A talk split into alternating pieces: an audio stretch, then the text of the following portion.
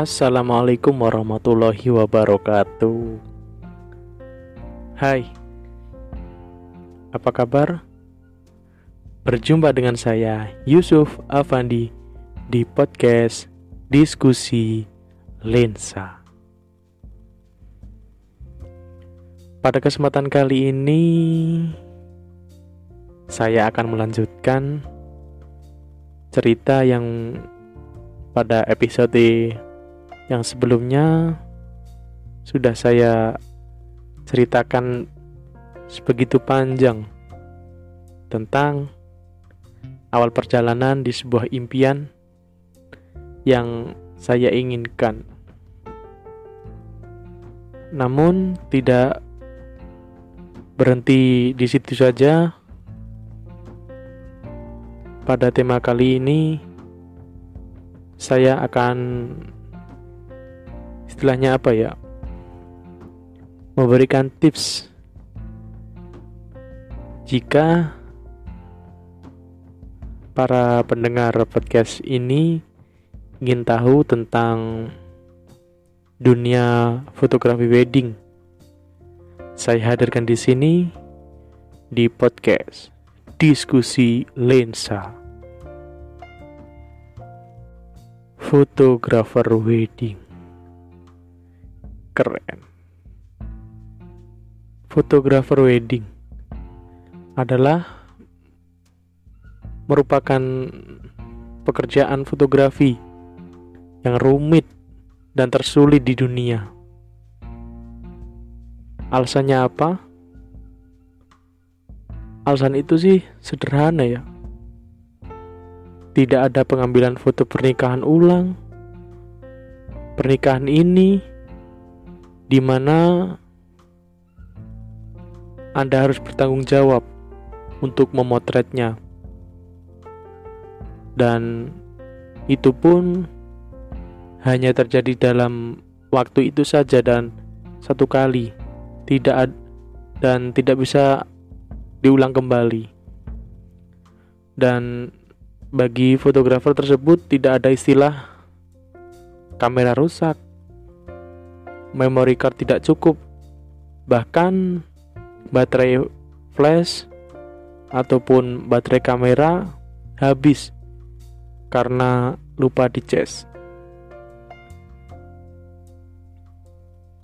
Tapi Anda bisa menyingkirkan semua ketakutan dari foto-foto pernikahan tersebut dengan mengikuti panduan untuk memotret foto-foto yang dibutuhkan untuk menceritakan kisah dari awal acara sampai akhir. Anda akan diajak melalui setiap tahap di hari pernikahan tersebut, mulai dari foto persiapan, contoh foto prewedding, dan dimulai dari memotret di lokasi lokasi acara sampai merekam keceriaan di acara resepsi pernikahan, sehingga Anda bisa menghadapi semuanya dengan percaya diri. Dan ada pun pula persiapan pernikahan ya. Persiapan. Anda tidak bisa meremehkan kekuatan dari kesiapan diri. Pertama, pastikan semua peralatan fotografi siap digunakan dan bersih. Anda bisa menggunakan blower brush ataupun tisu dan sejenisnya untuk menghilangkan kotoran atau debu di semua lensa dan sensor. Lalu tidak lupa untuk mengecas baterai dan semuanya yang masih dibutuhkan dalam dunia fotografi wedding ini ya. Kemudian yang pertama saya akan menjelaskan tentang foto prewedding. Melakukan foto prewedding selalu berguna karena setiap orang beraksi berbeda. Ketika mereka menjadi pusat perhatian, dan Anda akan belajar cara mendapatkan foto yang terbaik pada saat sebelum pernikahan akan diadakan. Kemudian tips yang selanjutnya adalah diskusi cara Anda, yaitu diskusi dalam konteks cara apa ya namanya itu e, berbicara.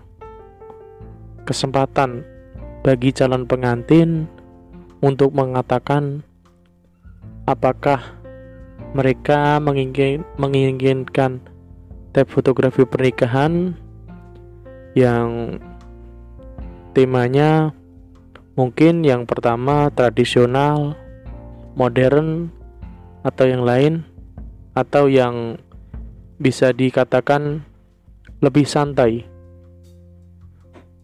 Maka yang harus dilakukan oleh fotografer tersebut adalah berdiskusi dengan seorang klien. Kemudian yang ketiga adalah membuat daftar foto pernikahan. Anda sebaiknya membuat daftar foto pernikahan yang akan dibutuhkan untuk menjadi sebuah bahan album ataupun cetakan dan lain-lain. Tidak ada adegan ulang dalam acara pernikahan, sehingga Anda harus yakin bahwa Anda berangkat dengan daftar foto pernikahan di tangan berisi foto yang akan Anda ambil, mulai dari foto pengantin, baik itu wanita dan pria secara formal, hingga foto-foto detail, contohnya para undangan, cincin, buket, sepatu, baik pengantin wanita dan laki-laki, dan lain-lain. Dan foto resepsi ini biasanya dilakukan dengan acara memotong kue ataupun memotong tumpeng.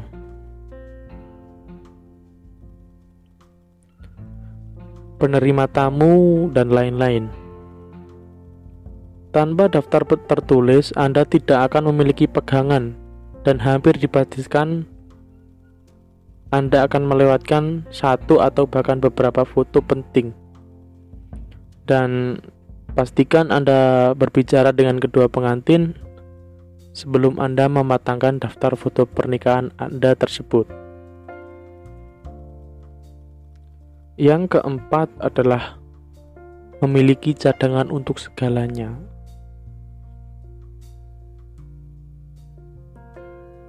Berbicara cadangan, kalau ada potensi kesalahan ataupun error pada saat kita bekerja pada suatu acara, yaitu potensi itu bisa terwujud-wujud terwujud sewaktu-waktu ya.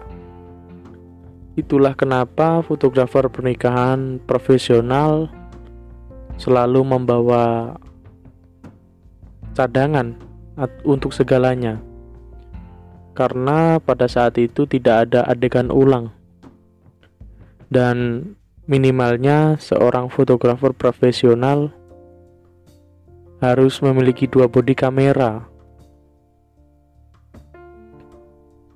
baterai cadangan, untuk kamera dan flash. Bahkan juga flash tersebut mempunyai flash cadangan. Anda juga membutuhkan memory card tambahan ataupun lensa cadangan ya.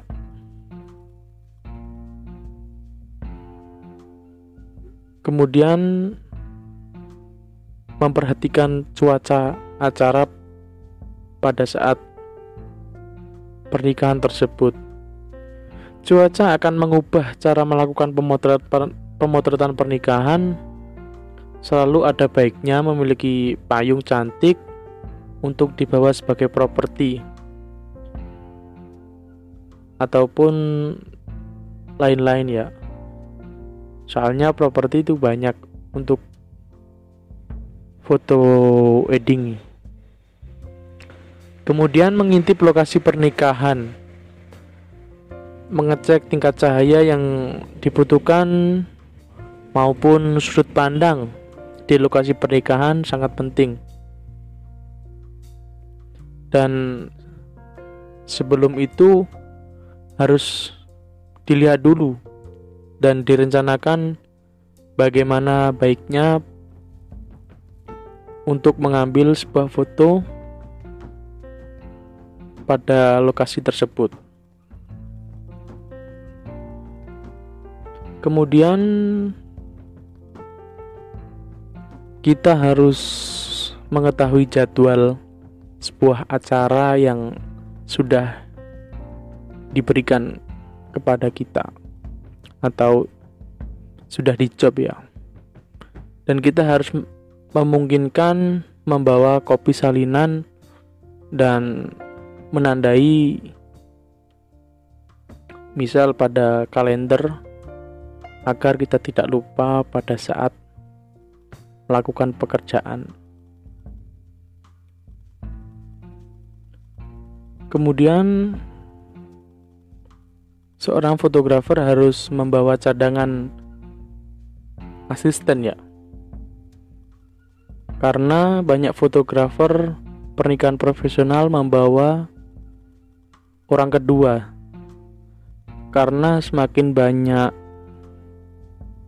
momen dan semakin banyak acara, maka membutuhkan orang yang banyak juga untuk mengambil foto tersebut agar tidak terlewati sebuah momen itu. Yang selanjutnya adalah bawalah tangga untuk memotret dari posisi yang lebih tinggi. Karena pada pernikahan Anda akan mengatur dan memotret sekelompok banyak orang, baik itu formal ataupun non formal. Dan salah satu trik yang digunakan oleh para fotografer di pernikahan profesional adalah membawa sebuah tangga yang kecil dan ringan agar bisa dilipat. Kemudian bisa mengambil potret group baik formal maupun non formal dari sudut yang lebih tinggi, dan itu pun angkat akan sangat membantu karena Anda jadi bisa lebih melihat dan lebih banyak wajah yang terfokuskan dan mengatur grup foto tersebut lebih mudah. Dan yang terakhir adalah mengecek semuanya peralatan sebelum berangkat bekerja sebagai fotografer wedding. Yang pertama yaitu yang dibawa adalah kamera utama, yaitu kamera yang digunakan sebagai fotografer yang utama. Kemudian kamera cadangan. baterai, dan itu pun semua sudah harus dicas. Kemudian flash gun, reflektor, lensa, baik itu dari lensa wide maupun lensa fix.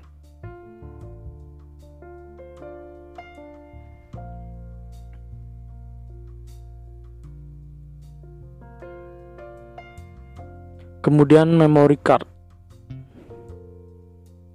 Properti umum ya seperti yang sudah saya jelaskan tadi, yaitu payung, tangga, tripod, bunga.